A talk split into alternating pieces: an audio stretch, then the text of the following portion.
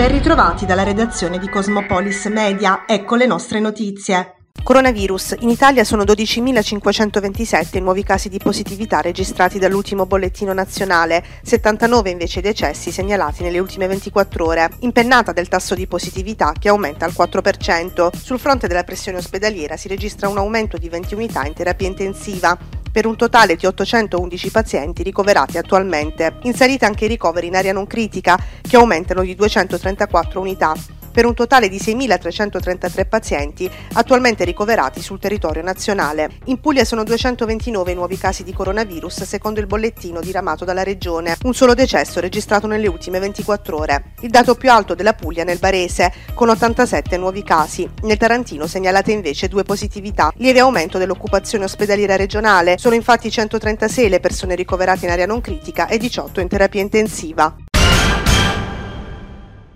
Rallenta momentaneamente la campagna vaccinale pugliese. Nella giornata dell'8 dicembre sono state infatti somministrate solo 3.783 dosi, ben 36.335 in meno rispetto al giorno precedente.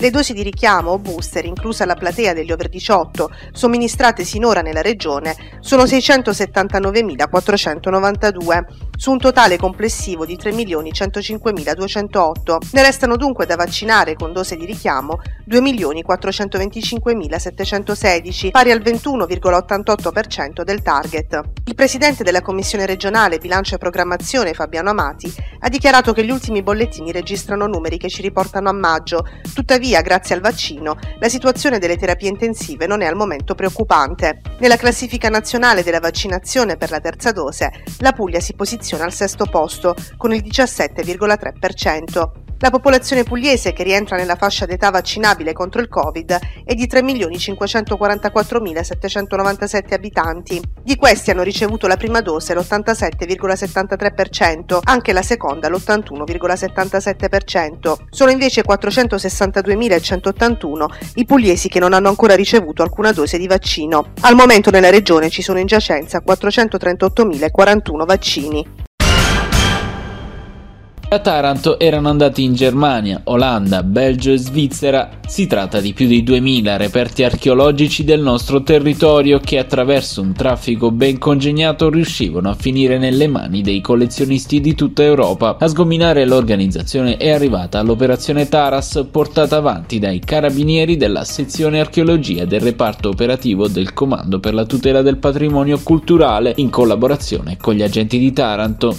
I traffici illeciti eh, passano le frontiere, quindi vanno verso paesi in cui ci sono legislazioni potenzialmente differenti. E chi eh, prova a piazzare all'estero questi reperti eh, cerca anche di costruire una certificazione fasulla che giustifichi la provenienza.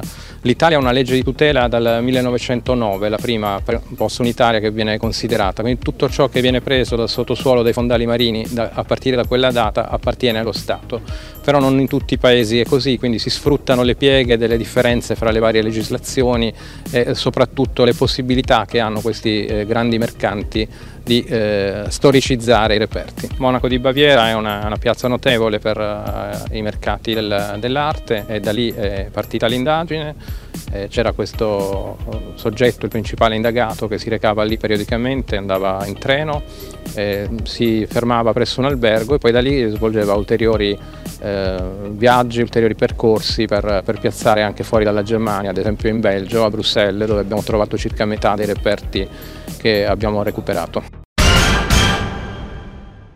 Il tavolo del CIS ha approvato la proposta presentata dal Comune di Taranto per il finanziamento di due interventi nel quartiere Salinella, il completamento del programma di messa in sicurezza idraulica dell'area CEP per 4 milioni di euro e la realizzazione del parco urbano naturalistico della Salina Piccola con la creazione di un nuovo lago di laminazione per le acque piovane che fungerà anche da oasi faunistica per 7,67 milioni di euro. Nonostante alcune decisioni del CIS abbiano deluso la città, ha dichiarato l'ex sindaco Rinaldo Melucci, portiamo a casa questi nostri progetti.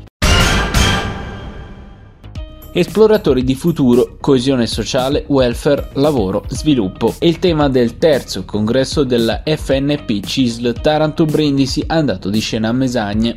Al centro del meeting il rilancio della fase post-pandemica e di come restare in questa fase vicini ai cittadini. Hanno presenziato ai lavori il segretario generale FNP CISL di Puglia Filippo Turi, il segretario generale CISL Taranto Brindisi Gianfranco Solazzo e la segretaria nazionale FNP CISL Patrizia Volponi che ha concluso il dibattito di tutelare i più deboli, i più bisognosi, in particolar modo per quello che riguarda una riforma pensionistica, un, un, un taglio sul, sull'IRPEF che porti benefici ai pensionati, cosa che sino ad oggi dire, non c'è stata rispetto anche ad una precauzione che ci aspettava e che non abbiamo, non abbiamo mai, mai, avuto. Sul versante sanitario, dove ancora oggi non si è eh, predisposti eh, eh, per combattere la quarta, la quarta ondata della, della pandemia, ancora oggi vediamo anziani che soffrono e non possiamo attendere così come qualche anno fa dove si, si era in attesa di, di, di, di, salvare, un anziano o un giovane.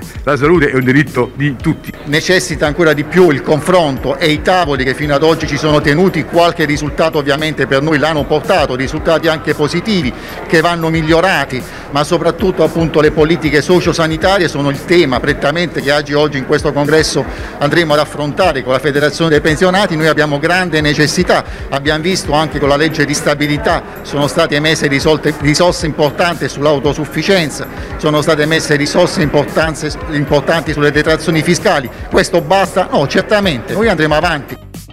Dalla redazione di Cosmopolis News è tutto, al prossimo aggiornamento.